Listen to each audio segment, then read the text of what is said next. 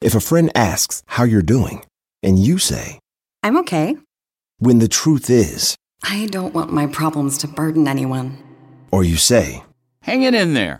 because, If I ask for help, they'll just think I'm weak. then this is your sign to call, text, or chat 988 for free, confidential support. Anytime. You don't have to hide how you feel. Shopify is the global commerce platform that helps you sell at every stage of your business. With the internet's best converting checkout, 36% better on average compared to other leading commerce platforms, Shopify helps you turn browsers into buyers. In fact, Shopify powers 10% of all e-commerce in the US. Sign up for a $1 per month trial period at shopify.com slash podcast free. All lowercase, shopify.com slash podcast free, shopify.com slash podcast free. Scared to Death is explicit in every way. Please take care while listening. Whether thou art a ghost that hath come from the earth, or a phantom of night that hath no heart, or one that lieth dead in the desert, or a ghost unburied, or a demon, or a ghoul, whatever thou be, until thou art removed, thou shalt find here no water to drink. Thou shalt not stretch forth thy hand to our own. Into our house enter thou not. Through our fence break through thou not. We are protected, though we may be frightened. Our life you may not steal, though we may be scared to death. Welcome to Scared to Death, Creeps Peepers, Roberts and Annabelles. I'm Dan. Hello, Dan. I'm Lynze. Hello. Hello. Excited for today's show. Uh, real quick up top, a uh, couple of our very first designs the My First Amulet tee and the classic yeah. Scared to Death metal logo tee back in stock Cool. at badmagicmerch.com. Cool, cool. And uh, doing another live show. Excited to announce that we are doing another Scared to Death live, Haunted Halloween, True Tales of Hallows Eve Horror 3. Uh, this year, the show is going to be a few weeks earlier, and you'll see why. It's going to be 6 p.m. Pacific time, October the 13th. So Friday the 13th in October. Spoopy. Uh, and then the show will be available to rewatch endlessly through November 1st, noon Pacific time at moment.co. So you can watch it again on Halloween if you want to. And again and again. And tickets will go on sale noon Pacific time, Tuesday, September 12th. Make your way to moment.co to get your tickets or just go to our website for ticketing and merch, badmagicmerch.com, and we will redirect you. And then you were saying it's very close to camp. Yes, you guys. Uh, by the time you hear this episode, of course, per usual, we are on a different timeline than you guys are on. Yeah. But when you hear this, we'll be just around two ish, a little bit Mhm. more weeks until camp. So if you were lucky enough to score tickets, if you had the means to get yourselves there, we are so excited. Yeah, very excited to see you. Yes, and there will be lots of fun things, lots of surprises at camp that we can't wait to share with you. And then after camp, I'm sure we'll be talking about it on the show forever. Hopefully, we'll be riding a big high. yeah. This week, stick around for the end of the episode. After today's horror stories, once again, we are back with a mental health segment. Another round of our partnership with BetterHelp. Don't be scared to ask for help, where we will share more insight and advice given to us by a licensed therapist. Just like last time, we are not winging it. We're relaying the advice of licensed therapists, general answers to questions previously submitted by you listeners. Looking forward to it. Okay, so what fan horror do you have for us this first week of? And it is in September now, which is crazy. I know, I know. uh, when this comes out.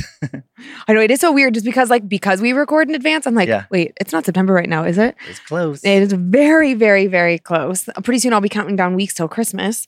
Um, my first story is a lifelong haunting and it keeps happening in the same way no matter where this person goes. It's very strange. Something following them, Maybe. attached maybe. maybe there is a interesting twist at the very end of like was it uh, and then my second story i'm super excited to share with you one of our producers sophie evans had a crazy encounter that she wanted to share with me and we were just Oh, talking that's cool. I didn't even know that was gonna. yeah, Okay, cool. yeah, we were just talking about it, and then I was like, "Well, could I share this on the show?" And she was Yeah. like, "Yeah, absolutely." So something that happened to her and her longtime partner Noah. Awesome. I Yeah. didn't. It's funny because I talked to Sophie about time sex stuff all the time and about you know scared to death, but had no idea that was happening. Mostly Sophie and I talk about you. Oh, really? Yeah, No. No, no, not at all. and Sophie and Ev, uh, and Evan, Sophie, her last name is Evans.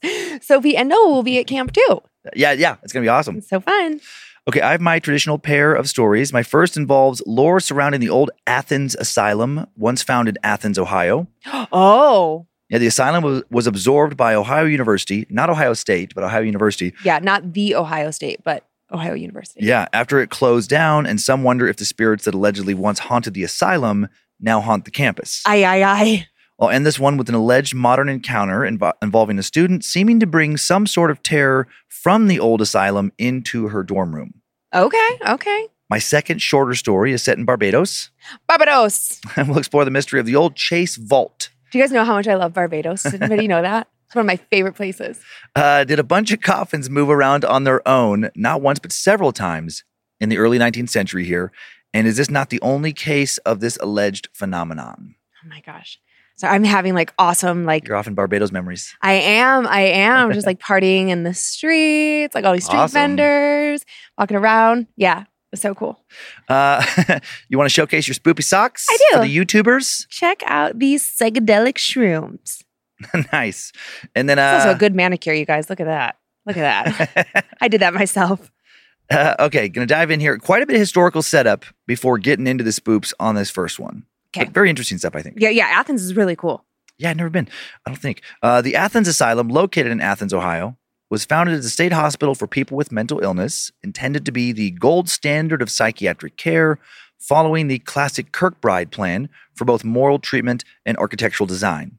Uh, Dr. Thomas Story Kirkbride was a 19th century psychiatrist and advocate for people suffering from mental illness, and what became known as his Kirkbride plan was a specific design for asylums that emphasized exposing patients to nature a lot of fresh air, which was a novel idea at the time. According to a history page from Ohio University, the asylum staff promoted the use of daily routines, art, nature, well ventilated environments, outdoor exercise, useful occupation, and personal attention from physicians, which all sounds lovely. Uh, not that it was necessarily lovely in practice, but uh, construction of the asylum began in 1867. The asylum opened its doors in 1874 with the official and now pretty cringy title of the Athens Lunatic Asylum. Oh, nice. It went through several name changes afterwards, uh, some even more inappropriate by today's vernacular standards, ending with the name Athens Mental Health Center. The asylum sat on a thousand beautiful acres, housing not just the grounds of the hospital, but also a cemetery and farmland. Over its years of use, the asylum provided services to many, from Civil War veterans to children to adults of all ages suffering from mental illness. Although the asylum seemed like a place of hope and healing, many people were admitted who did not need to be institutionalized, as was the case in the 19th century, just all over. Patients were enrolled at the hospital for things like epilepsy, alcoholism, tuberculosis, and also for nothing. They were sent away by family members who just didn't want them or who wanted to take something from them and were unable to do so unless they sent them away. The three leading causes of insanity for female patients Mm-hmm. Here we go. were uh, puerperal. This is a really tough word. Pure Puerperal condition. Puerperal condition. Basically, postpartum depression. Oh, terrible. It's a term that's not really used much anymore. Uh, or the vague diagnosis of change of life, and also is that like uh this could be anything. oh, oh, oh. Maybe menopause. Maybe Yeah, that's what I but, was but also just I mean they had these like very like vague No, they hate women. I understand. and then men- menstrual derangements, uh, is- in which I guess they felt like a woman's periods made her so moody she just needed to be uh, institutionalized. Uh, the leading cause of Sometimes it feels that way. the leading leading cause of insanity among male patients was masturbation. Mm-hmm. In the 20th century, in order to cure all these ailments, doctors at the asylum practiced lobotomies, hydrotherapy, electroshock therapy, and treated patients with early uh, experimental versions of psychiatric drugs. Many healthcare, thankfully, uh, or mental health care, thankfully, really began to modernize in the 1950s after research began to show that people with mental illness were generally not dangerous to their communities, and that a cure often didn't need to involve being locked away. Uh, new drugs and new various forms of therapy began to allow patients to receive treatment without being institutionalized. Starting in 1980, there was a big cultural push for deinstitutionalization, and many state hospitals began to close down. By 1985, there were just 200 patients left at the Athens Mental Health Center. In 1988, the state transferred the property to the nearby Ohio University, and it was renamed The Ridges, this big multi use development area. The last patients were transferred to another facility in 1993. The property then sat vacant for several years before restoration began. Ohio University ended up demolishing the old tuberculosis ward instead of renovating it, because they couldn't keep curious students out of these build, uh, this building who would go exploring, and they were worried that someone would get hurt.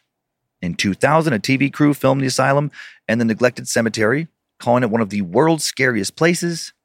Also, around that time, the local chapter of the National Alliance on Mental Illness decided to clean up the cemeteries, fix tombstones, and try to demystify the image of a psychiatric hospital as the final resting place for its former patients. Uh, that was difficult because the Ridges is so close to a college campus full of you know curious students. Today, the Ridges, part of Ohio University, and uh, house the Kennedy Museum of Art, an auditorium, offices, classrooms, and storage facilities. Because of its connections to the old asylum, Ohio University, at least this section of it, now thought to be one of the most haunted places in the state. Before the doors closed over the asylum's many operational years, the asylum saw a lot of death. 1,930 people were buried across what ended up being three cemeteries 700 women, 959 men. Um, and uh, that number doesn't add up to 1930, so there must have been uh, some extra unknowns.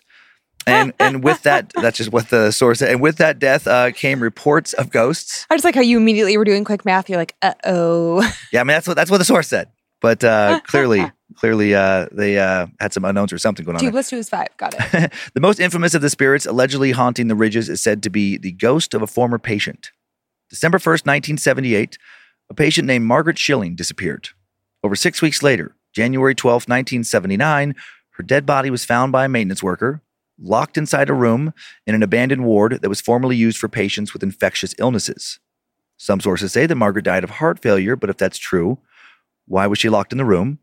And why was she found naked with her clothing folded next to her body? Supposedly, due to how long she lay decomposing before her body was found, a permanent stain was left on the floor. Over the past four plus decades, an entity believed to be the spirit of Margaret Schilling has reportedly been seen staring out of the window of the room where she was found or wandering through various parts of the building. Margaret's ghost, thought to be one of many spirits, haunting the ridges. Apparitions of other unknown patients have also been witnessed in various former repurposed wings of the old asylum. Others have heard voices, the sound of gurneys rolling across the floor, and even disembodied screams. The cemetery also said to be haunted by the spirits of former patients, and a bit random, but one local legend claims that witches gather in the cemetery at the spot where the headstones form a circle, drawn to the area's paranormal energy to perform occult rituals. Seems like this haunting extends to some of the residence halls across Hocking River from the ridges, specifically Wilson Hall, a dorm built in the 60s. Room 428 of Wilson Hall apparently is currently sealed off, the only room blocked from students entering it. Why? According to some sources, the room houses the building's boiler. According to others, the room is sealed off due to continual paranormal t- activity that has been deemed dangerous. What happened in that room if the problem really is paranormal? The answer varies depending on the source. One story claims that a man died in the room in the 70s. His spirit now haunts the uh, the room. Another claims that a woman was found practicing dark magic in the room, that she opened some kind of door no one's been able to figure out how to close. Yet another campus urban legend claims that a girl went to the ridges, encountered an evil spirit, brought it into room 428, and then ended her life inside the room. Whatever the truth might be, over the years, students living in Wilson Hall have reported numerous strange, seemingly paranormal experiences, such as drawers and closets opening on their own, appliances turning on and off without any human interference. Others have claimed to see shadowy figures in the building. The following alleged story comes from someone who says that they are a former student of Ohio University.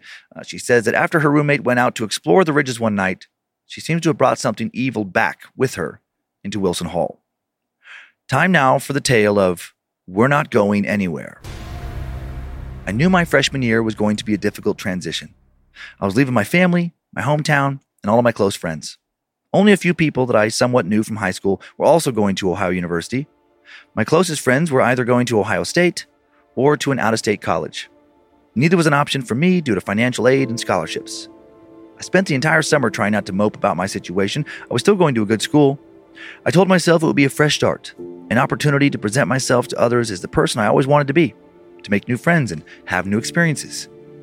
I was assigned to live in Wilson Hall, one of the older buildings. I met my roommate, we'll call her Nicole, on move in day. Right away, I thought she seemed like a really nice girl. She was friendly, chatty, and like me, she didn't know how uh, she didn't know many people on campus. When I walked my parents to their car, my mom gave me an encouraging talk about how I should stick close to Nicole and that she and I could potentially become great friends. That first night with Nicole was great. We stayed up way too late, talking, and getting to know each other.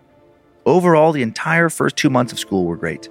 I joined some clubs on campus, started to meet new people, eventually forming my own little friend group. Nicole and I still hung out pretty often and went to some parties together, but she soon made her own separate friends on campus. I didn't know them that well, but I heard plenty of stories from Nicole. They seemed like an interesting bunch, always getting in some kind of trouble and having countless near misses with the campus police. Despite spending more and more time apart, Nicole and I still got along really well and enjoyed our time together. Things changed after fall break, though, in a way I could have never expected. I had no way of predicting what was coming for me. Before the break, I went home for the long weekend to visit my family and all my friends. Nicole told me she was staying on campus. She said it was too far of a drive and that her old friends wouldn't be home anyway. Thanks to a professor canceling the one class I had on Tuesday, I returned to the dorm on a Wednesday afternoon. I didn't notice anything was wrong at first. Nicole and I talked about what we did over fall break. My speech was the usual visited family, caught up with friends, went to a couple hometown parties.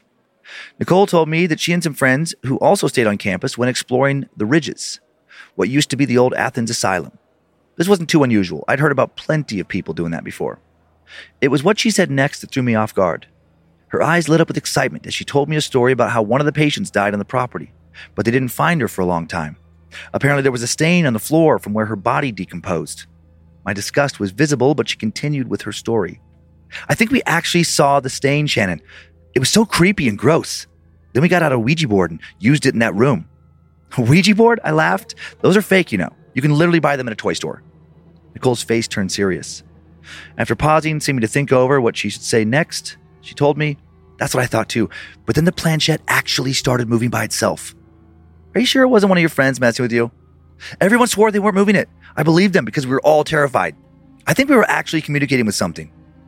I wasn't interested in Ouija boards in the slightest, but she seemed so excited that I decided to humor her. What did it say? I could tell she was dying to share more with me. Well, she said, nothing happened for a long time, but we kept trying different questions. The first question that got a response was when we asked if someone was in the room with us. The planchette went to yes. We tried to ask the spirit's name, nothing happened. Anytime we tried to ask a personal question, name, age, where they came from, things like that, it didn't give us a response. When we asked more general questions, like if they were dead, if they used to live at the hospital, the planchette moved to yes every time.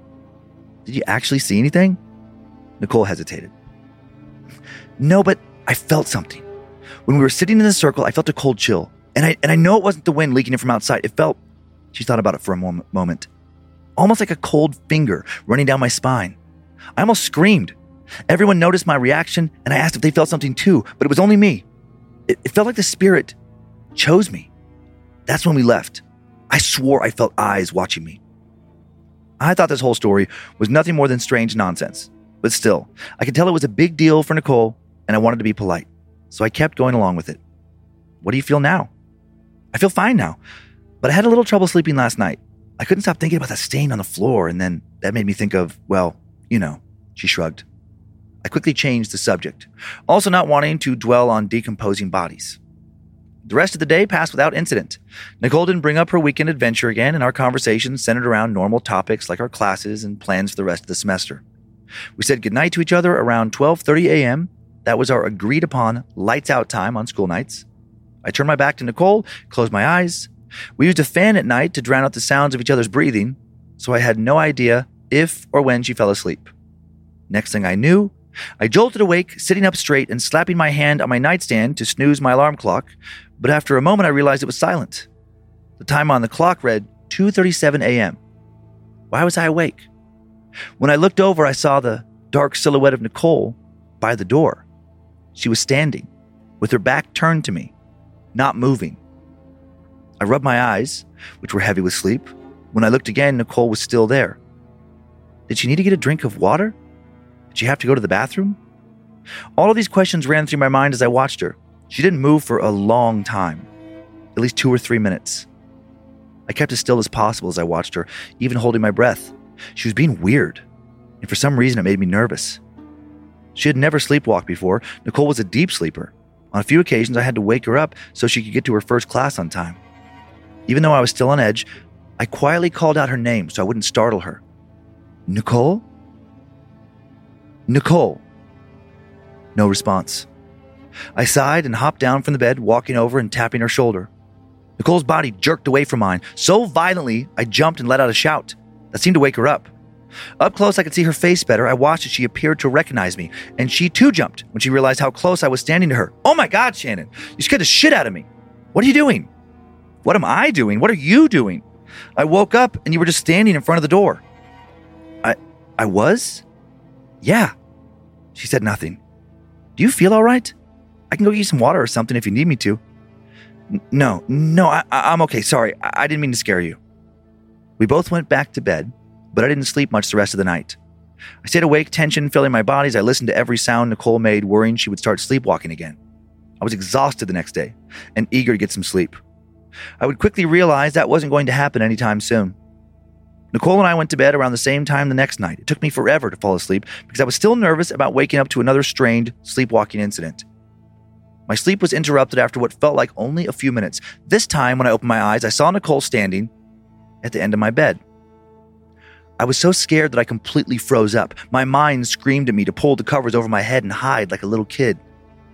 I was an only child and not used to sharing a room. I didn't know how to deal with sleepwalkers. I'd heard before that you weren't supposed to wake them up during an episode, but I couldn't deal with Nicole staring at me any longer. Nicole, I whispered. I said her name again, louder, my voice shaking. I was afraid, but also tired and angry that another night of sleep had been interrupted.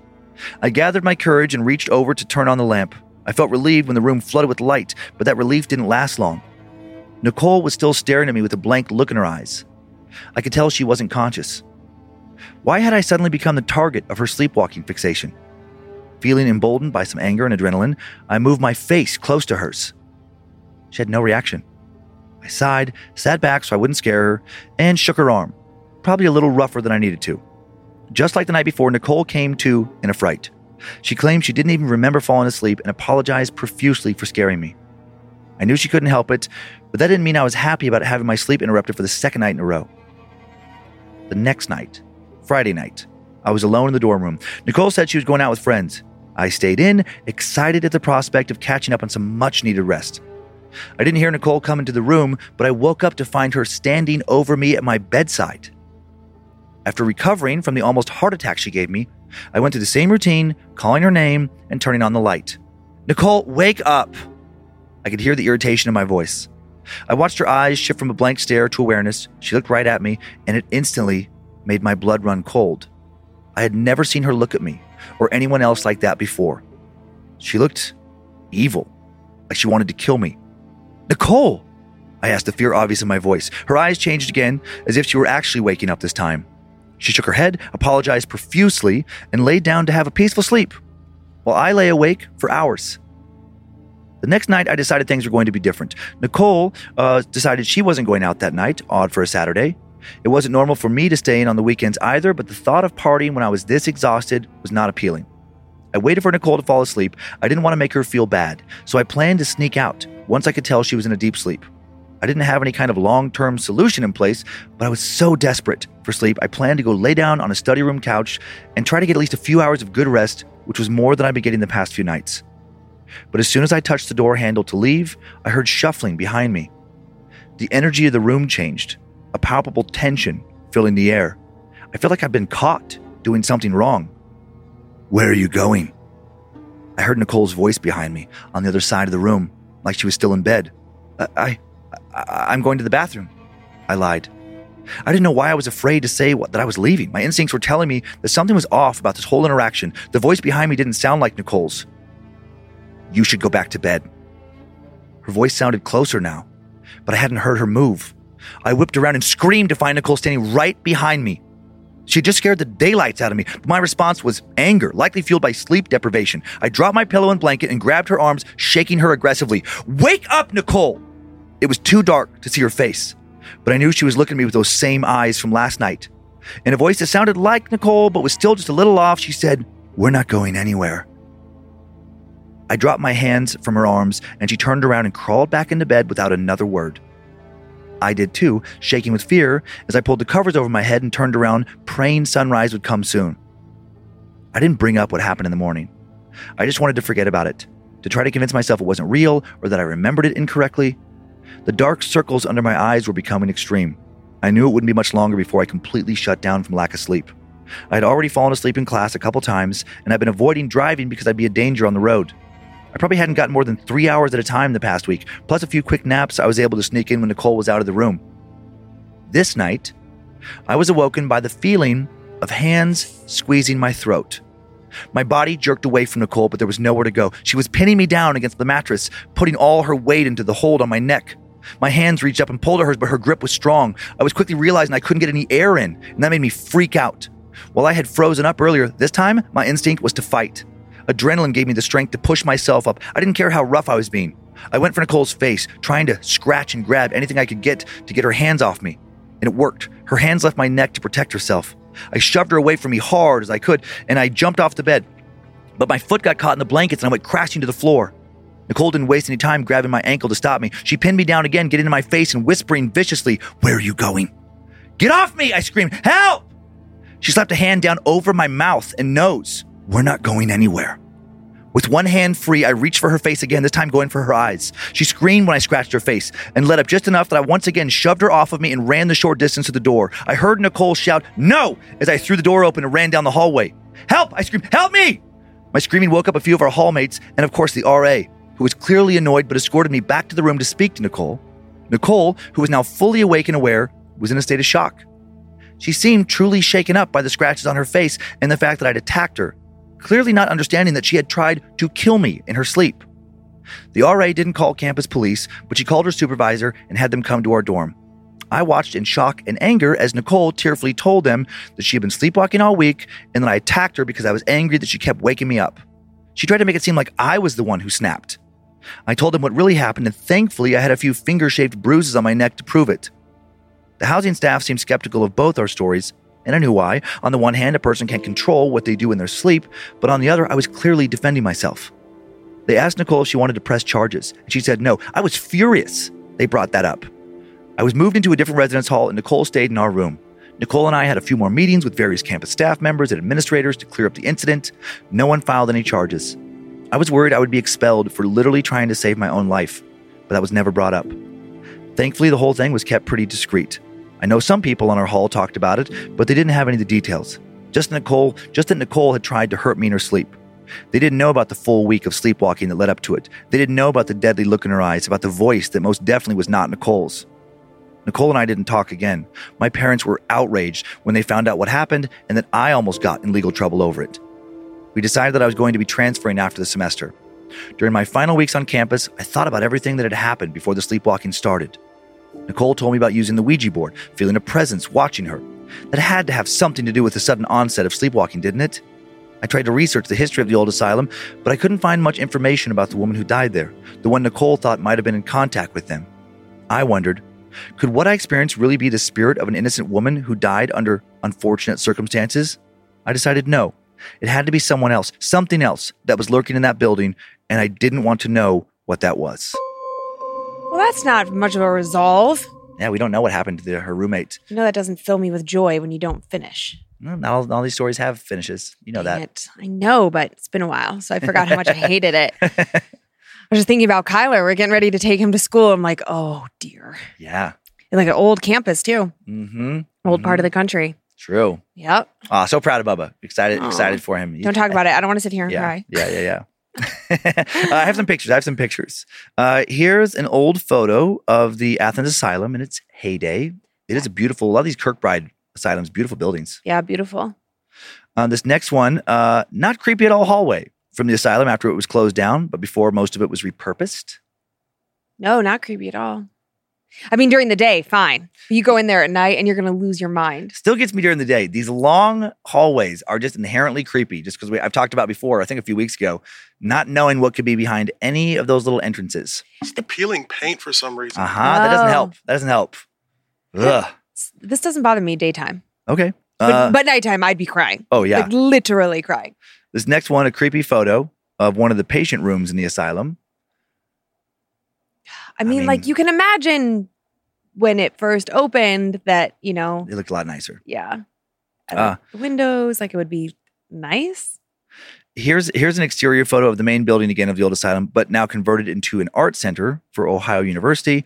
I mean, they really, you know, Oh, restored it well. beautiful. Beautiful, beautiful, beautiful. And, and this next picture is a converted asylum hallway in the art center. Uh, pretty awesome what they did with it. So this, this doesn't look creepy at all.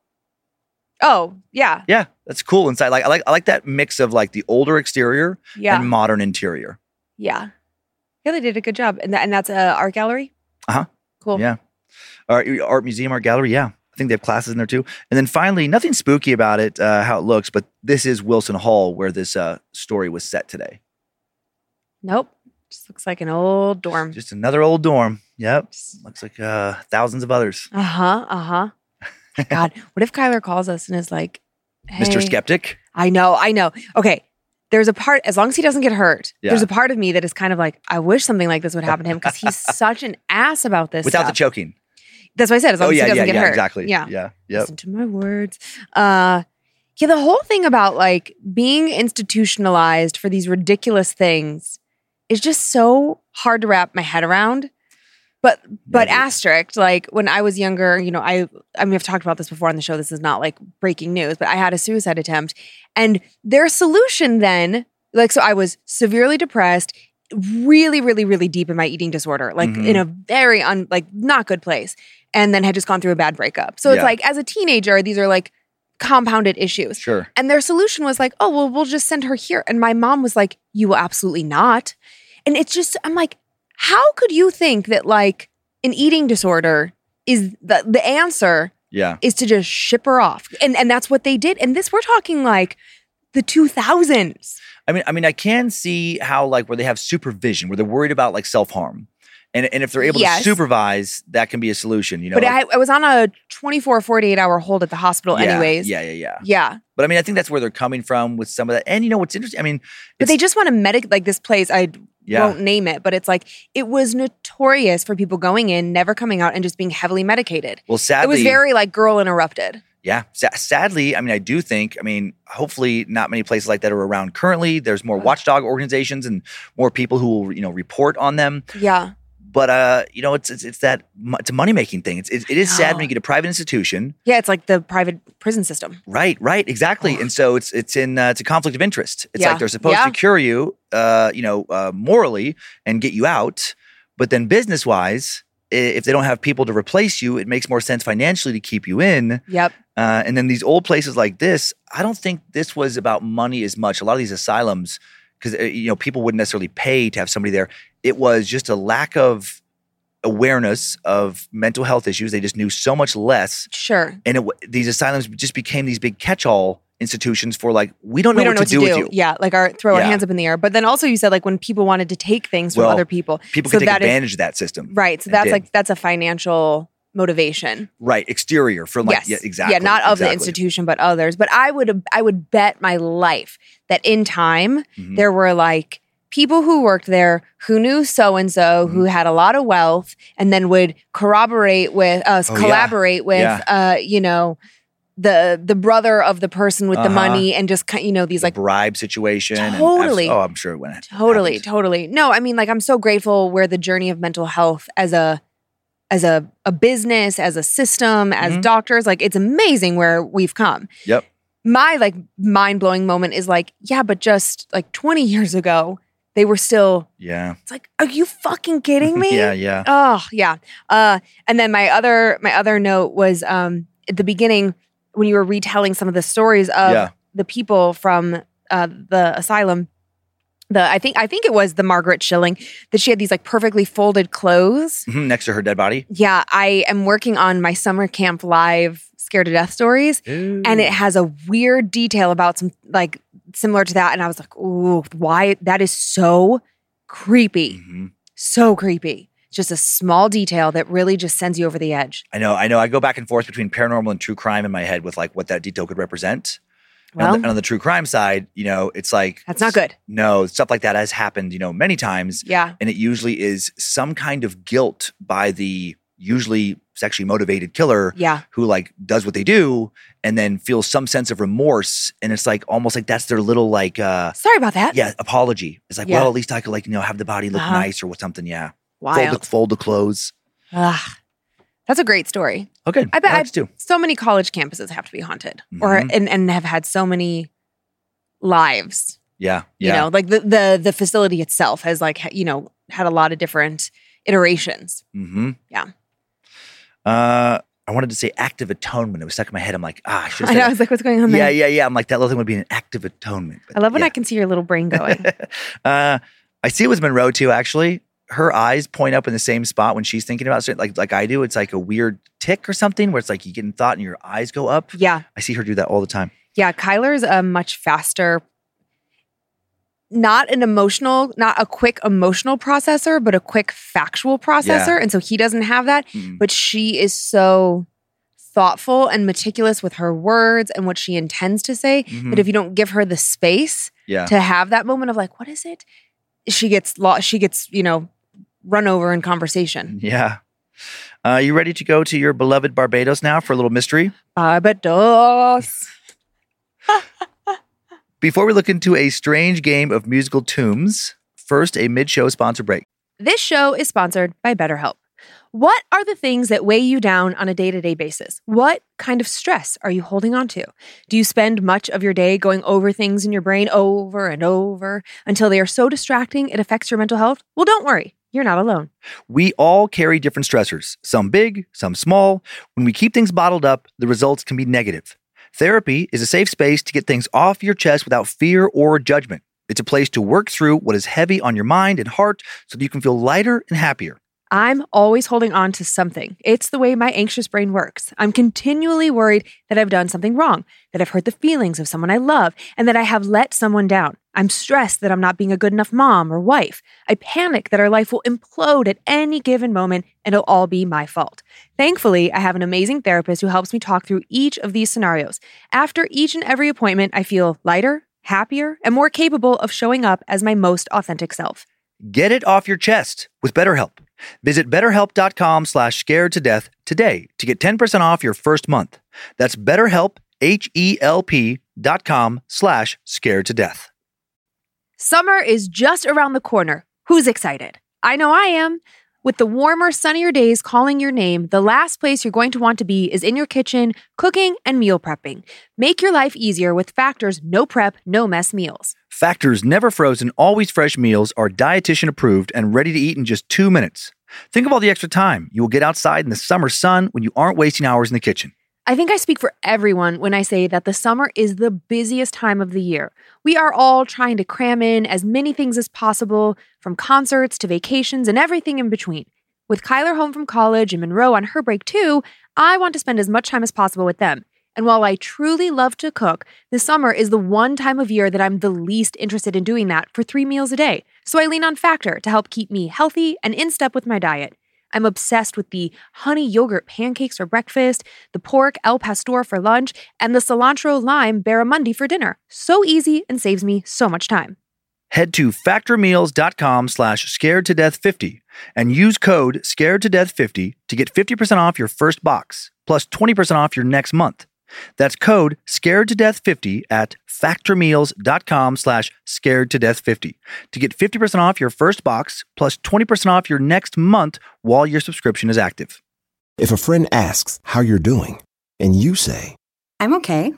when the truth is, I don't want my problems to burden anyone. or you say, Hang it in there. because, If I ask for help, they'll just think I'm weak. Then this is your sign to call, text, or chat 988 for free, confidential support. Anytime. You don't have to hide how you feel. Thanks for listening to those sponsored deals, Creeps and Peepers. The second story, uh, not the scariest, but it is wild, cool, and interesting. And we're just going to jump in. Time now for the tale of the Chase Vault mystery. It is not generally known that in Barbados there is a mysterious vault in which no one now dares to deposit the dead. That's a quote from the book Transatlantic Sketches, published in 1833, written by James Edward Alexander. The Chase Vault is a burial vault in the cemetery of the Christ Church Parish in Christchurch, Barbados. Chase Vault is famous for the mystery of its allegedly moving coffins. Over a century ago, each time the old sealed marble vault was opened for new burials, and actually this would be over two centuries ago, uh, in 1812, 1816, and 1819, all of the heavy lead coffins previously laid to rest inside it had somehow moved. The original Christchurch parish was constructed in 1629, right off the shore of Barbados. Erosion destroyed it just 40 years later. A new church was constructed further inland in 1780 next to the old cemetery, and the cemetery housed the Chase Vault. A researcher believed the vault was built in 1724 for James Elliot, but Elliot was never buried there. The vault is nothing more than a small stone room with an arched roof, about 12 feet deep, 6 feet wide, with a small, narrow, descending staircase serving as the only entrance. And I guess only exit. Uh, the Book of Christchurch contains all the original records of burials in the cemetery, and according to these records, a woman named Mrs. Thomasina Goddard was buried in the vault in 1807. A wealthy landowner by the name of Colonel Thomas Chase purchased the vault shortly after Mrs. Goddard had passed away and did not have her remains uh, removed. Uh, the following year, in 1808, Colonel Chase's uh, two year old daughter, Anna Maria Chase, was buried in the vault. Nothing unusual witnessed at that time. In 1812, Colonel Chase's older daughter, Dorcas Chase, was buried in the vault after she died of, and you don't hear about this cause of death very often, thankfully, self inflicted starvation. Oof. When the burial team opened the vault to inter her, a coffin was found standing against the wall. The men were shocked, couldn't figure out how someone could have broken into the seemingly secure locked vault and move a coffin. They ended up arranging the existing coffins in a neat row of three before resealing the vault. Just a month later, Thomas Chase now ended his own life. When the vault was opened for the burial of the family patriarch on August 9, 1812, eight men found the Chase girls' caskets in a confused state. Dorcas Chase's casket was found turned upside down against the wall. One historic account states In the end of 1812, the vault was opened for the body of the Honorable T. Chase, but the three first coffins were found in a confused state, having been apparently tossed from their places. Again was the vault opened to receive the body of an infant, and the four coffins, all of lead and very heavy, were much disturbed. Each time that the vault was opened and the coffins were replaced in their proper situations, that is, three on the ground side by side and the others laid on them. Similar disturbances were found when the vault was opened in 1819. Every time the vault was opened for a new burial, the coffins had been moved. No evidence of tampering was ever found. Regarding that 1816 burial, the vault was opened that year for the burial of infant Samuel Brewer, uh, Samuel Brewster Ames. The coffins already in the vault, which had been neatly lined up in 1812, were now scattered all around. Thomas Chase's coffin leaning head down against the wall. The men put the coffins back in the proper places yet again and again sealed the vault. Two months later, the adult Samuel Brewster was laid to rest. Yet again, coffins found in disarray. Thomasina Clark was buried in 1819, another Thomasina, and the last person ever buried in the vault. When men removed the marble slab, they found coffins were found thrown confusedly about the vault, some with the heads down and others up. Officials now thoroughly inspected the vault and found no secret passages. They made a plan to tear open the vault to check for a disturbance. After a few months, they smoothed sand across the floor uh, and cemented the marble slab in place. Government officials supposedly pressed their seals into the cement. A crowd of witnesses then watched as the vault was unsealed. The sand inside was found to still be completely smooth, just as they had left it, but the coffins were scattered and tumbled atop one another. Investigators were stumped. They didn't know how anyone could get into the vault. It took six to seven men just to move the marble slab, and masons had cemented the door shut. Again, that sand undisturbed, as if the coffins had been moved by some force that never touched the floor. The governor now ordered that the coffins be removed and buried separately, no one else was ever interred there, and the vault remains empty to this day. While some modern investigators find stories of the vault to be historically dubious, others absolutely believe them to be absolutely true. Some have proposed that natural events like earthquakes are responsible for the chaos inside the vault. But there were no large earthquakes recorded in Barbados between 1812 and 1820. Others have proposed that water flooded into the vault and caused the coffins to float, moving them about before receding and leaving them in new locations and positions but the vault is located on a hill at about 100 feet above sea level, which makes it much less likely to be flooded. Uh, it is underground, but the coffins are very heavy lead coffins, not exactly very buoyant. Finally, James Edward Alexander, a 19th century Scottish traveler, soldier in the British Army, and the author I quoted at the beginning of this tale, when he heard about the vault, he wrote about how this was not the only time that this phenomenon has been witnessed. He described another similar mystery in Stanton, England, a burial team there opened a vault and discovered that several lead coffins inside wooden cases had been displaced. They put the coffins back in order, closed the vault. Then, when they opened it up for another burial, the coffins again displaced. Finally, two years later, all the coffins were found displaced once more, standing on the fourth step leading to the vault. Even though one coffin was so heavy, it required eight men to lift it and return it to its original place. Alexander ended his account by writing a statement that remains as true today as it was over a century ago. As yet, no one has satisfactorily accounted for the Barbadian or Stanton wonder. Weird. hmm Maybe they're just trying to get closer to each other.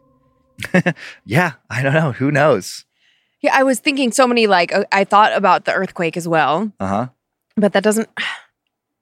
I, mean, it would have to be such a massive Yeah. earthquake to move lead caskets And move one on top of another. It just doesn't make any physics sense. No, no, and then like the flood. Okay, even if they were Mhm. buoyant enough for the flood to be a possibility, Yeah. the sand would never have settled Right. back in the same place.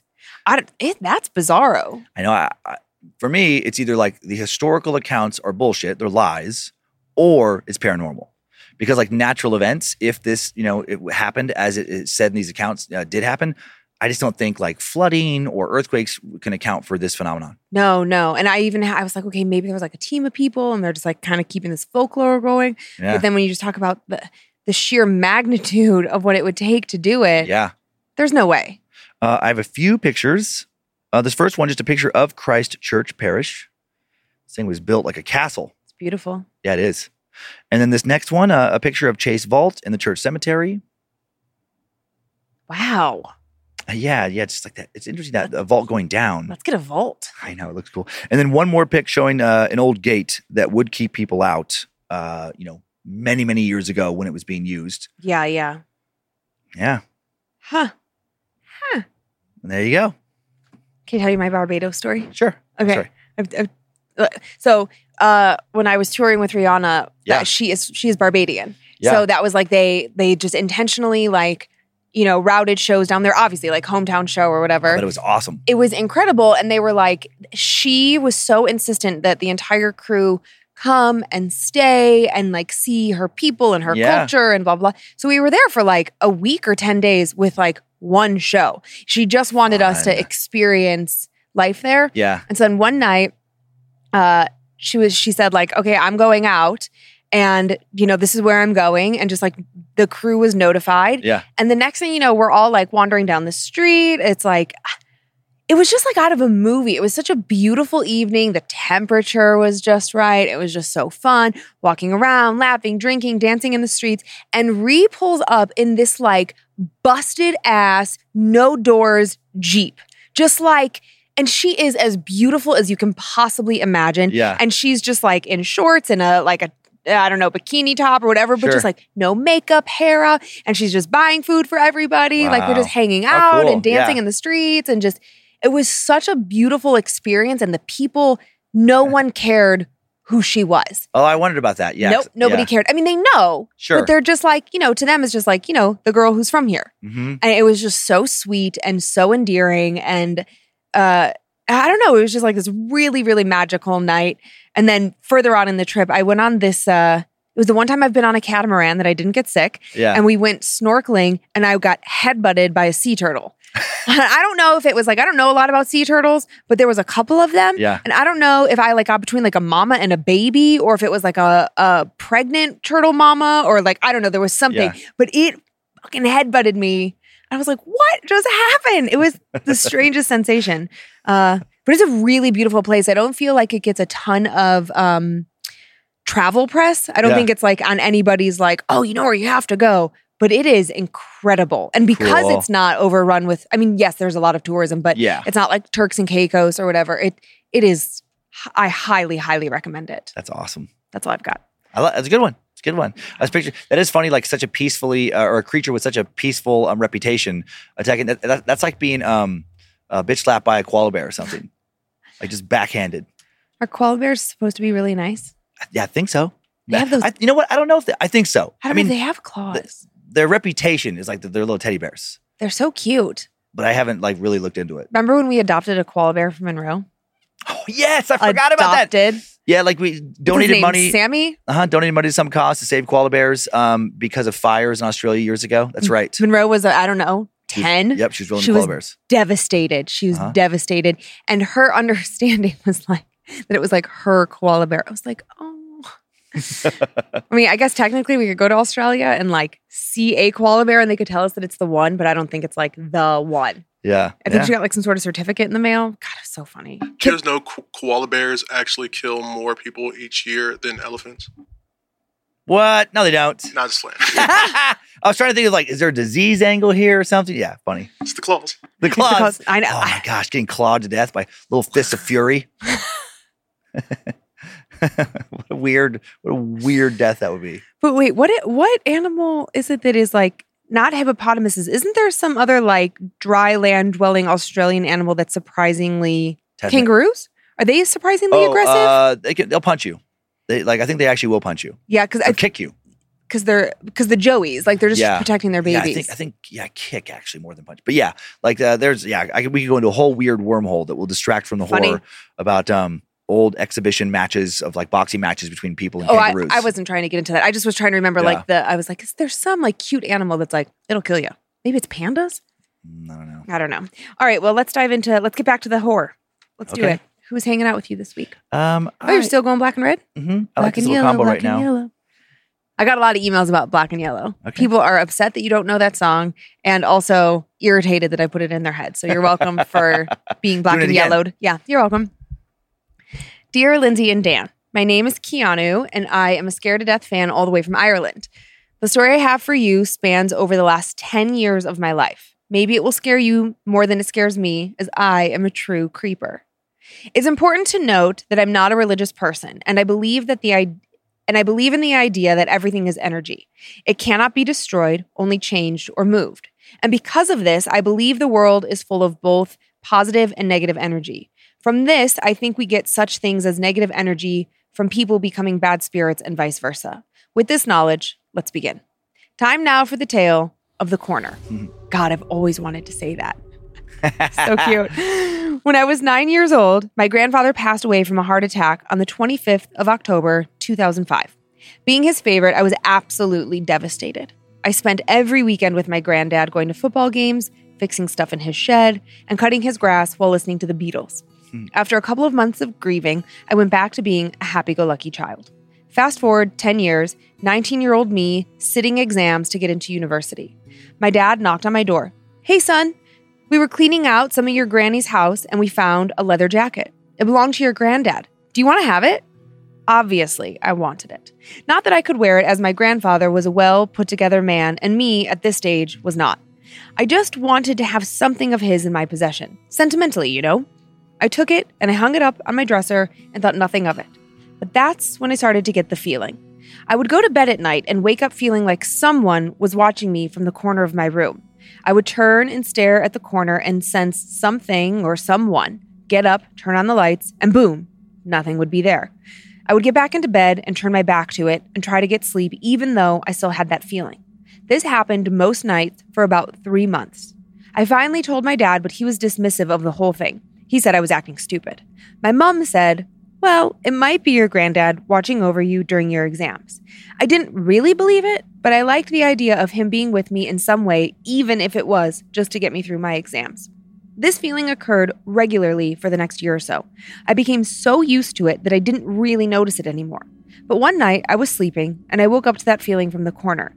I did the usual turnaround, but this time I didn't only feel something looking at me, I saw it. In the corner of my room, beside the dresser, was a darker than dark mass. It didn't grow and it didn't move. It was just there. I stared for a while, thinking my eyes were playing tricks. I turned on the light and then I went back to bed. I woke up the next day and felt fine. I thought, yeah, yeah, you were definitely caught in a dream, and thought nothing of it. I passed my exams and got into university. I was so excited to gain a bit more independence and move out of that room. I was in university a couple of months before I was home for a weekend. I went to bed that night and had a really vivid dream.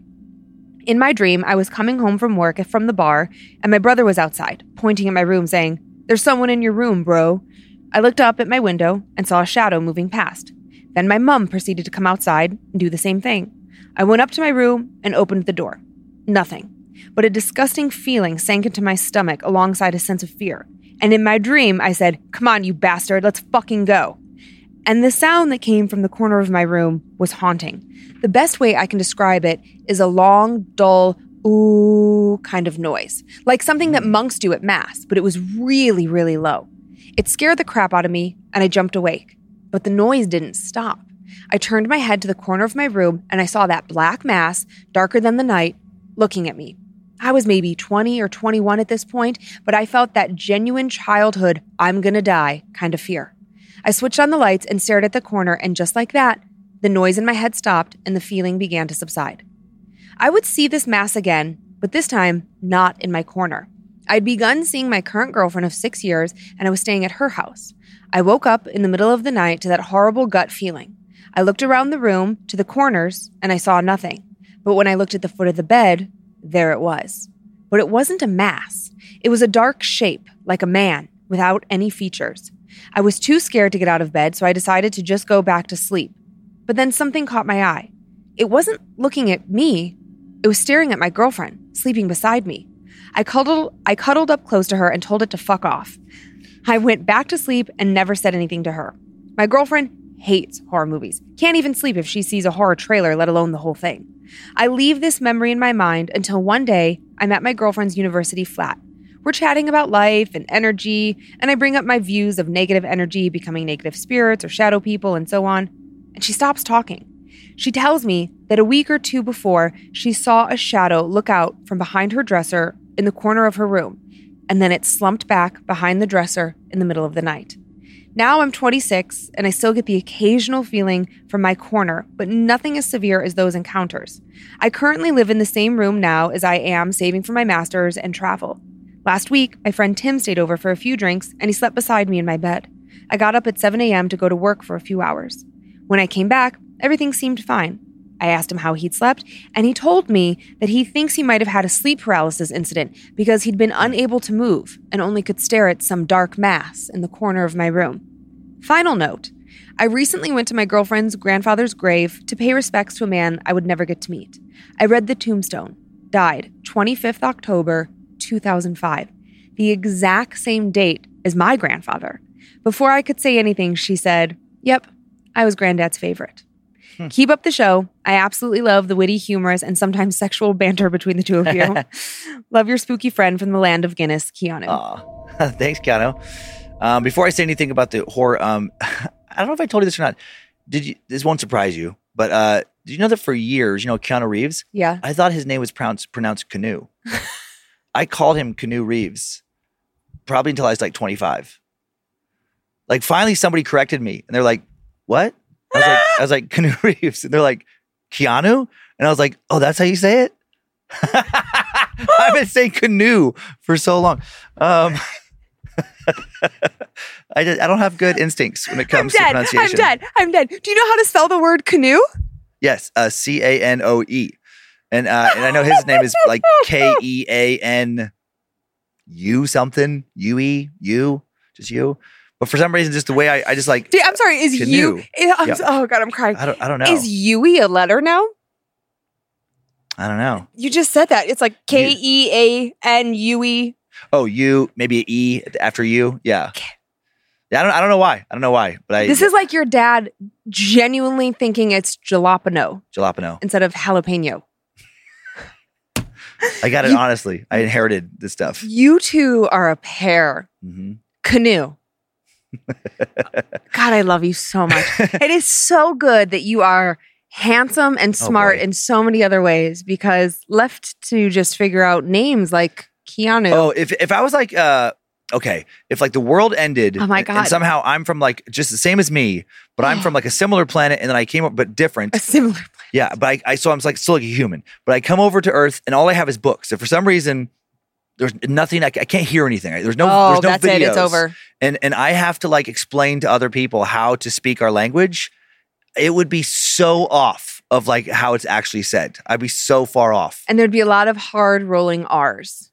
That is your, Dan's Uh. default. It is the funniest thing when like uh we're in a foreign country. Oh, that's different. That's a and lot, yeah. it's a lot of like r r r. don't know why I I do imagine you doing that to other people, trying to like explain to them like that's a color. Like I love you, you ding dong. but this story, I I had never heard. Tell me more, canoe. I never heard. Uh, that I can recall of like a like a humming, like a monk chanting. Yeah, om, like coming from a, a dark entity in in the room. Haunted monks would be terrifying. I have there have been stories of like uh, uh, apparitions of haunted monks for sure, like the hoods, Yeah, and then like just the mon- dark darkness inside. yeah, and just like a Maybe just the monastery. Mhm. Yeah, haunted monastery. Yeah, that'd be oof, that'd be a lot to take in. yeah. Um, okay, so in this story, I love the detail at the very end where we find out that both his grandfather and his grandfather and her grandfather died on the exact same day before they even Mhm. knew one another. Mhm. That's And- weird. Well, yeah, and it's so it's like, I mean, yes, it's like spooky that there's something, but I have to wonder if what he's seeing and what and what she saw is both just their grandfathers. Why are the grandpas showing up in that corner? I don't know. Well, the corner at her room, a corner in his room. I don't know. They're just like watching over. hmm Yeah, yeah, maybe, maybe. Then, and then the grandpa, I guess, also like uh, sleep paralysis. His friend, that could have been co- coincidence. So too. It could have been coincidence, but it also like maybe maybe the grandfather didn't like someone else being there that wasn't his grandson. I don't know. Mhm. Just kind of like get out, buddy. Because they're not super spooky, but just a strange occurrence. Yeah, yeah, definitely. Thank you, Canoe. Thanks, Canoe.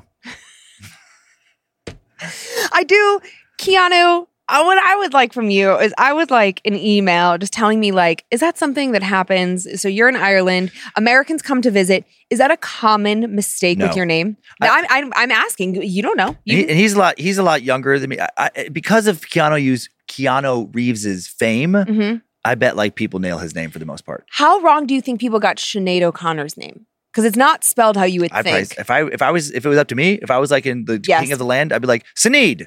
yes. It would be yeah, God rest her soul. yeah. yeah. Oh man, but yeah, like n- names are also. I'll give you a little bit of a pass. Names are inherently difficult. Just English in general, because of like it's been through so many countries. Mhm. It's like with all the various accents and regional dialects, and Mhm. it's like I who the hell knows Yeah, how to say half of it. And then I guess when you grow up in the middle of nowhere, not exposed, and I mean this kindly, Yeah. like you're not exposed to a lot of No. other accents. And I was a reader more than a watcher. So it's like I would read like National Geographics or whatever. I, I'd read all these things Yeah, as opposed to like hearing it. I wasn't Mhm. watching like docs and stuff. We didn't really have like uh, many TV channels and things for a long time. yeah. I'm going to go ahead and speak up for every Harry Potter fan Yeah. when they were reading the series who thought Hermione's name was Hermione.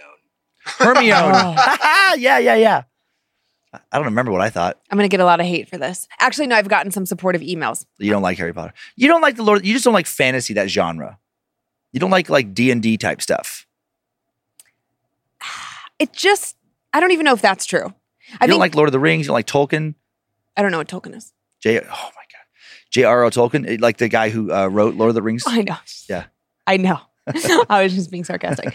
Um, th- those are like really, I just think like the two like modern fantasy that like everybody knows. Everybody knows Harry Potter. Everybody knows Lord of the Those Rings. are the biggest ones. Here's the thing: when everybody loves something, I genuinely am like, get the fuck out of here Why? because it's just like so. I don't want it shoved down my throat. You don't like Mm. things shoved down your throat, neither do I. I'm the same. Just like Yeah, but that kind of So- stuff. so if I, love it. hold- Okay, go ahead. So I think like I just like went in with the energy of like this better be the best fucking thing I've ever fucking seen because every person around me is talking about it. This Yeah. better blow my mind. And when in 20 minutes in, I'm literally falling asleep on multiple occasions of trying to watch it. I mean, I probably shouldn't have got like drank first, but like, Yeah. you know, I mean, you know, I think I could watch Art- it now and maybe. art is subjective, obviously. Media is subjective, but you are unequivocally wrong. No, Your, your opinion's wrong. your opinion's wrong. but but It's no, amazing. I, I think that if I tried to watch it now from like a different Mm-hmm. perspective and not having it be like, oh my God, you have to watch this. Yeah. I, I bet I would like it more. Yeah, maybe. Yeah. I, I just don't think from what I just uh, over the years watching things, uh, don't ever do that again. Uh, watching things with, with you, I just don't think that that is your thing though. In general, like What what fantasy things have we ever watched? sci-fi, fantasy, like that, you're just not drawn to that kind of. I don't stuff. mind it. Yeah, but that's different than being like pumped for it. Like I love that stuff. Take me to another another planet. Show me like other uh, races of extraterrestrial creatures. You know, let's You know- get let's get weird. You know what I will do? I'll Uh, read you another story. Okay. We've gone way off the rails. Okay. Hello, everyone. It's Sophie Evans, producer, finder of stories, That's and dedicated peeper. Some of you may have heard my name in the credits. If you have no idea who I am, I've been working for TimeSuck for going on six years and working on Scared to Death pretty much since the beginning. Yeah. One of the greatest surprises of my life has been working on Scared to Death since I've pretty much been the scarediest cat ever since I was a baby. Seriously, when I saw Ari Aster's Midsommar in theaters in Coeur d'Alene when I was interning in 2019, the theater was empty and I was so scared somebody was going to sneak up behind me that I spent the entire movie standing with my back up against a wall. And I can envision Sophie doing this. Ah, that's funny. Yep, I am that kind of peeper. I'm also the kind of peeper that for a long time believed only in scary stories insofar that they had the ability to get my heart rate to skyrocket. At least I was pretty sure I was a stone cold skeptic. The tightness in my chest when I heard the house creak late at night, or the fact that I once ran out of the house and into the pouring rain, practically hyperventilating when the power abruptly cut off, maybe says otherwise. But the story I'm writing about today has shaken that belief at its very core. As I go over the events that happened that night, there is simply no explanation that makes sense. And while nothing happened, nobody was attacked or hurt or harmed, or even saw what seemed to be any kind of entity, if what I think happened happened, it opens up the possibility that nothing in this world is what we think it is. This story takes place almost two, year, two years ago in the fall of 2021. Though we're in a happily committed relationship now, my partner Noah and I had only been dating for two months at that point, and we were still full of early relationship jitters. One weekend, we decided to go to a comedy show in northern New Jersey. You'd think that since I was in school in central southern New Jersey and he was living in New York, that it'd be relatively easy to meet in the middle. Not true. Since I had the car and there was no public transportation to that town, he had to take the train to Princeton to get me, and then we ran to my car after class to make the hour and a half drive to the show. The fact that the drive was an hour and a half long will be really important later. Anyway, we mercifully got to the show on time, had a blast, and then had to make the drive back to campus. We were driving down a four lane highway with a divider in the middle when Noah suddenly slammed on the brakes. Up ahead, a car had spun out and crashed into the divider, crumpling the front and snapping one of the axles. Without hesitating, Noah then flung himself out the driver's seat and ran down the highway to help pull the driver out of the car while I sat in disbelief, thinking that both of them would eminently be hit by another car. I mean, who runs out of a car on the highway in the middle of the night to help someone they don't know at all? Noah. That's who. He pulled the driver, who seemed very drunk, out of the car and to the grass beside the highway. Luckily, an off duty police officer happened to be going the opposite way, saw us, and turned around. Noah gave a statement, and then we were free to go. By that time, it was about two in the morning.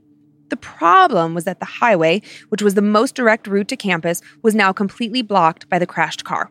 We would either have waited for someone to come tow the car or try our chances on a different route. Since it was so late, I pulled up navigation on my phone and found an alternate path. We figured that even if it took a lot a while, we'd rather be on the way home than stuck on the highway for who knows how long. The phone said it would take about an hour and a half to get back, same as if we'd taken the highway. The route my phone showed cut through what seemed to be a large swath of farmlands and forest. When we got on it, we realized that it was one of those country roads that we sometimes drove on during the day. Two lanes without a divider, winding through dense trees. During the day, they could be plenty dangerous since cars often appeared around the bends without warning. During the night, they were even scarier. There weren't any streetlights. Noah put the car's brights on and we drove slowly, unable to see more than a few feet ahead of us. The only other light source was the moon, which flickered in and out of view behind the tops of shaggy black trees. The road was completely deserted, which makes sense as it was two in the morning. But Noah, ever the cautious driver, even though he had literally run out of the car onto the highway mere moments ago, still stopped at the infrequent stop signs, used turn signals, and we plodded along at approximately 30 miles an hour, which felt too fast, even still, for that narrow road. I was just dozing off when we came to a stop sign in front of a fork in the road. We would be taking the left fork. Nobody was behind us, nobody ahead of us. Noah slowed down to a stop, then press the gas to turn and go. And then suddenly, out of nowhere, the car flooded with light. We heard a roar and the, the ground shaking with a shout. Noah wrenched the wheel to the side just in time because a massive school bus just shot past us. It nearly ran us off the road. We glimpsed the bus just in time to see its darkened windows as it disappeared around the left turn we were trying to make. Holy shit, I said. Who the fuck was that? Fucking asshole, Noah said, pressing the gas. We both wanted to see who this chode was who had almost killed us, especially if they were driving fucking children around. But when we went around the same bend, the road was empty. The bus was gone. We scanned the landscape looking for a turnoff, but there simply wasn't one. The road up ahead was visible for at least a mile, so there was no way the bus had been going fast enough to leave us in the dust.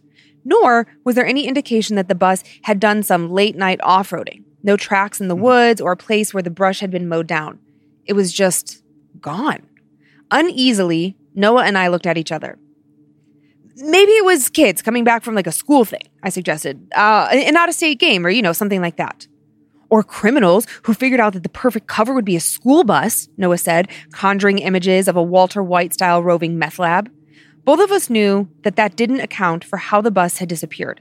Children and criminals don't vanish like that. There was one thing we did know, which was that we had to get the fuck out of the woods. Stat. Still the careful driver, Noah went ahead at the speed limit. We arrived back at campus, and inexplicably, the clock showed that just 20 minutes had passed between when we'd been talking to the cops and parking back at my dorm. How is that possible? The phone had said it was going to take an hour and a half. Sure, it could be off by like 10 or 20 minutes, but by more than an hour? That night, we lay in bed, both of us unable to sleep.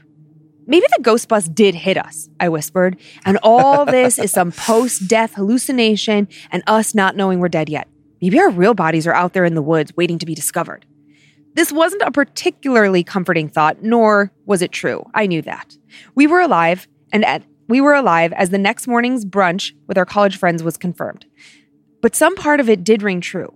Maybe I thought we had come to some kind of crossroads, some place where different timelines converged, where something from a different dimension collided into us, scrambling the, scrambling the dimension's progression of time. Maybe we were supposed to be hit, but just barely made it out. In any case, I'm glad we did make it out. Life has gotten a lot better for us 2 mm-hmm. young adults who scramble to spend time together amid a cross country move and a demanding senior year. Whichever timeline we're in, I think it's the right one. But we're not going back to rural New Jersey anytime soon. For all we know, the ghost bus may still be out there. That's a cool story. Uh huh. It's weird. It's so weird. Yeah, yeah, that is so weird. Just the combination of, I mean, obviously like the ghost bus interaction, and then, you know, usually like with the okay, like like in a UFO extraterrestrial possible situation, that whole like um missing time, it's extra. Like like like like if it was supposed to take an Oh. hour and a half, now it's two hours, and you don't know what That's happened to the missing half hour. This is inverted, which I can't think of hearing before. That's true. That's true. Yeah, yeah. Like like you went through some wormhole or something. Like I don't even know what Yeah. what would explain that. And and then just forget about Yeah. the time. E- even like the time. Let's say like okay, I don't know. Let's say they somehow both misread the time, or it was daylight saving. I don't know. Some Sure, crazy sure. thing. Uh, if you could account for that.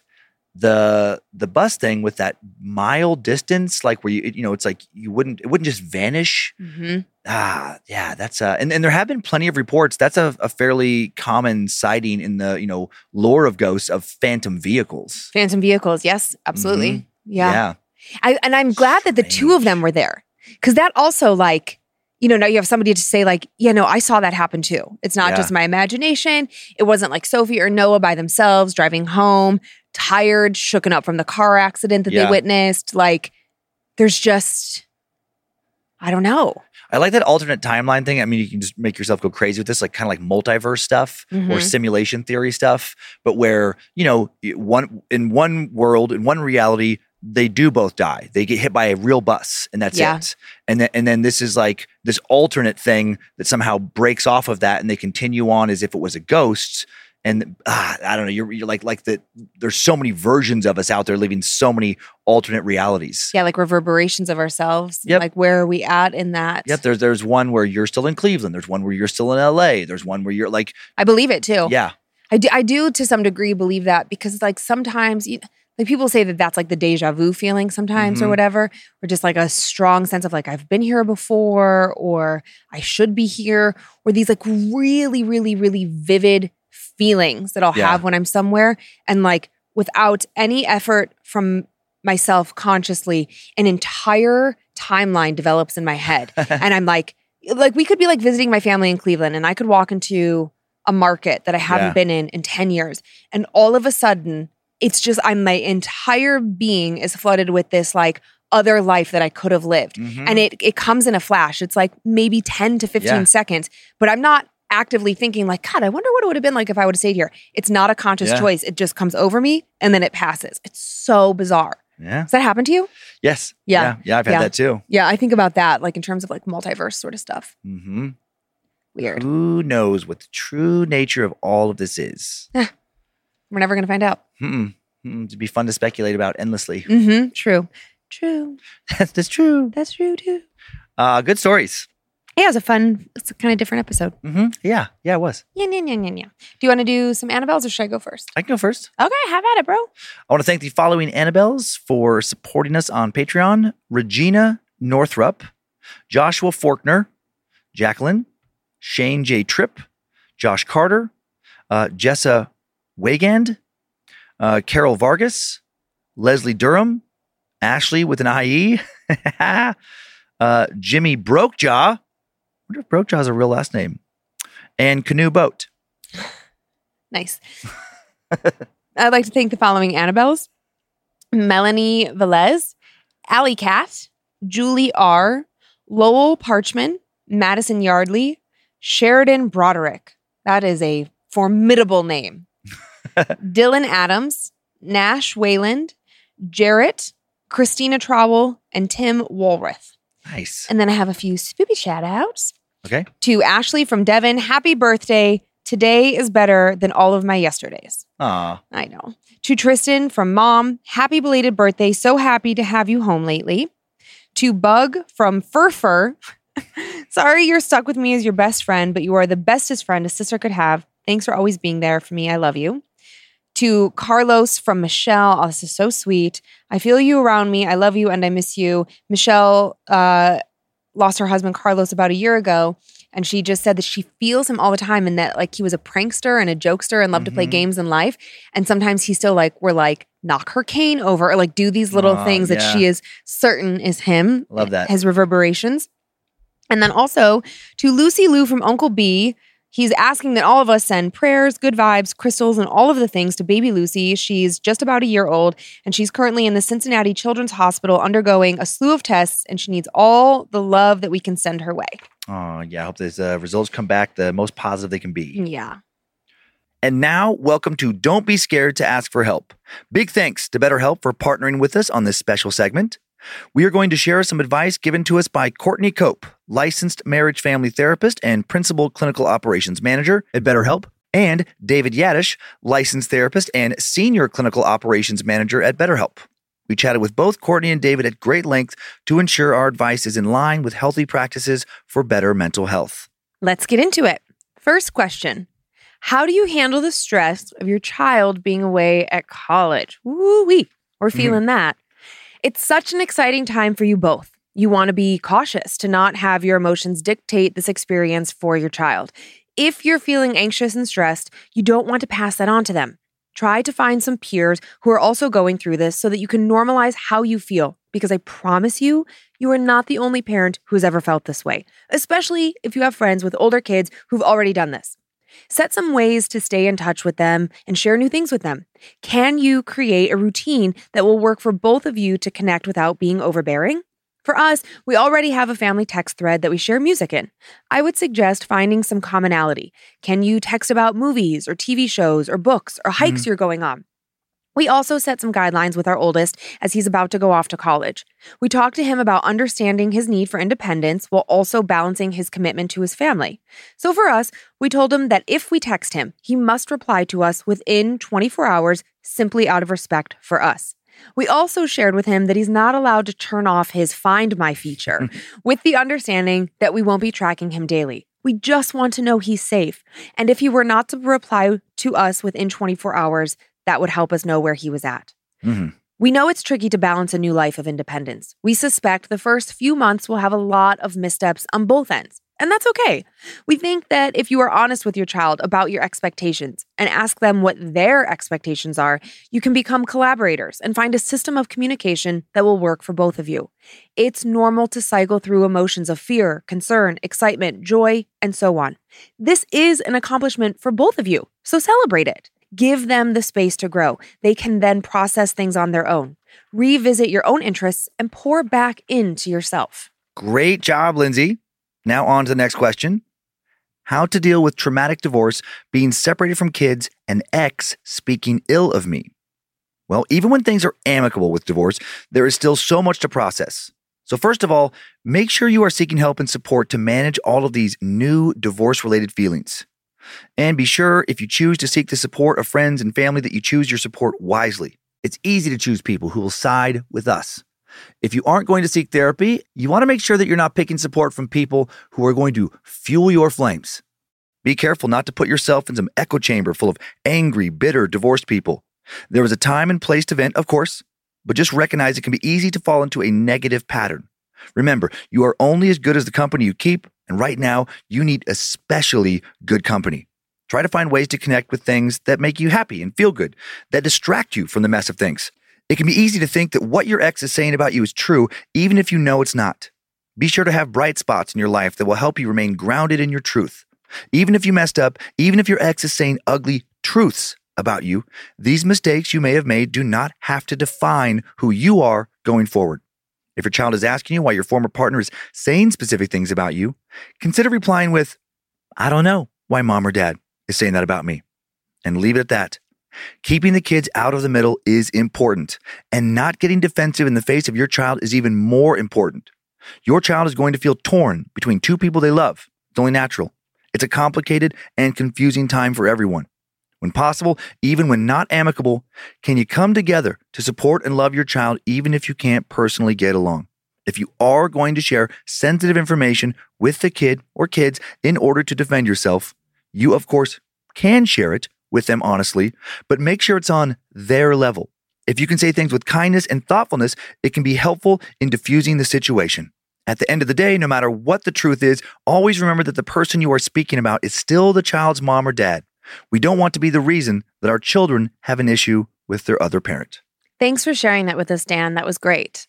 A big thank you to our sponsor, BetterHelp, and to Courtney Cope, Principal Clinical Operations Manager at BetterHelp, and David Yadish, Senior Clinical Operations Manager at BetterHelp.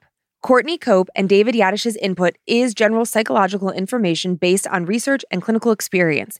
It's intended to be general and informational in nature. It does not represent or indicate an established clinical or professional relationship with those inquiring for guidance.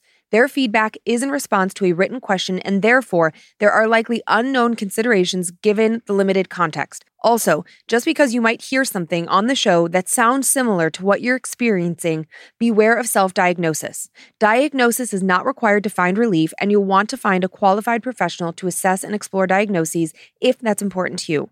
If you or your partner are in crisis and uncertain of whether you can maintain safety, reach out for support. Crisis hotlines, local authorities. Have a safety plan. That can be done with a therapist too. Okay, that is our show. Uh, thank you for continuing to send in your personal tales of terror to my story at scared to death podcast.com. You can email us for everything else, info at scared to death podcast.com. Thank you to Tyler C., producing, directing today, Zach Cohen for custom sound bed creation, Heather Rylander for organizing the My Story emails, and book editor Drew Atana, polishing and preparing listener stories now for book number five. Woohoo! Thank you to producer Olivia Lee for finding both of my tales today. Subscribe to Bad Magic Productions on YouTube if you want to watch in addition to listening. Follow us on Facebook and Instagram at Scared to Death Podcast for pictures of the shows and more. And you can find us on TikTok, same handle. Um, we have a private Facebook group, Creeps and Peepers, with so many horror loving members who want to meet you. And if you don't want to hear ads and you do want monthly bonus episodes, check out our Patreon and get the entire catalog ad free. Enjoy your nightmares, Creeps and Peepers. Hope you were scared to death. Bye. If spirits threaten me in this place, fight water by water and fire by fire. Banish their souls into nothingness and remove their powers until the last trace. Let these evil beings flee through time and space. Evil may pass through, but have no home here within, scared to death.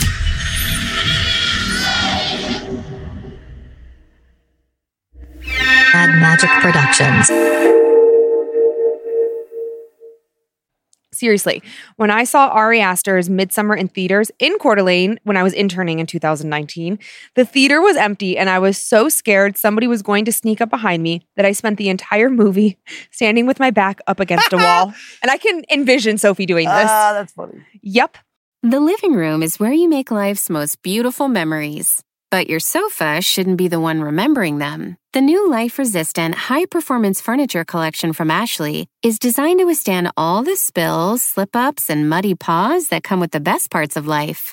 Ashley high performance sofas and recliners are soft, on trend, and easy to clean. Shop the high performance furniture in store or online at ashley.com. Ashley, for the love of home.